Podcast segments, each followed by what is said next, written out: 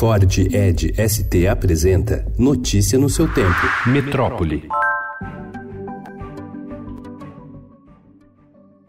Pela segunda vez na mesma edição, o Exame Nacional do Ensino Médio registrou casos de vazamento após o início da prova. Ontem, no meio da tarde, após o começo das provas de matemática e ciências da natureza, passaram a circular em grupos de WhatsApp fotos das questões. Em entrevista coletiva no começo da noite, o ministro da Educação, Abraham Weintraub, minimizou o vazamento e afirmou que a divulgação da prova em redes sociais antes do término da aplicação não causou danos. Indivíduos desses 5 milhões de pessoas que fazem o Enem, pontualmente, estatisticamente irrelevantes, ao final da prova, antes do período autorizado, se comportaram de uma forma inadequada. Será que é um vazamento? Bom, eu não sei. Foi divulgada antes do prazo, mas sem comprometer em nada a execução do Enem, zero. Os responsáveis, declarou o ministro, serão punidos.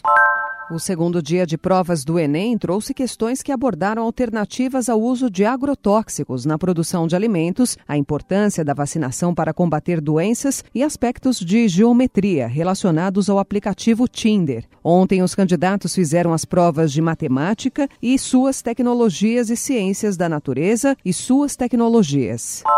Mais de 80% dos homens dizem querer se envolver nos cuidados do filho nas primeiras semanas de vida, mas um quarto deles, com direito à licença paternidade, não tira nenhum dia de folga. Esses são alguns dos resultados da pesquisa da ONG Instituto Promundo e da Dove Men Care, feita com 1.709 homens e mulheres no Brasil. A legislação brasileira prevê cinco dias de licença paternidade. O marco legal da primeira infância criou a possibilidade de estender o período para 20 dias a funcionários de empresas que façam parte do programa Empresa Cidadã ou do setor público.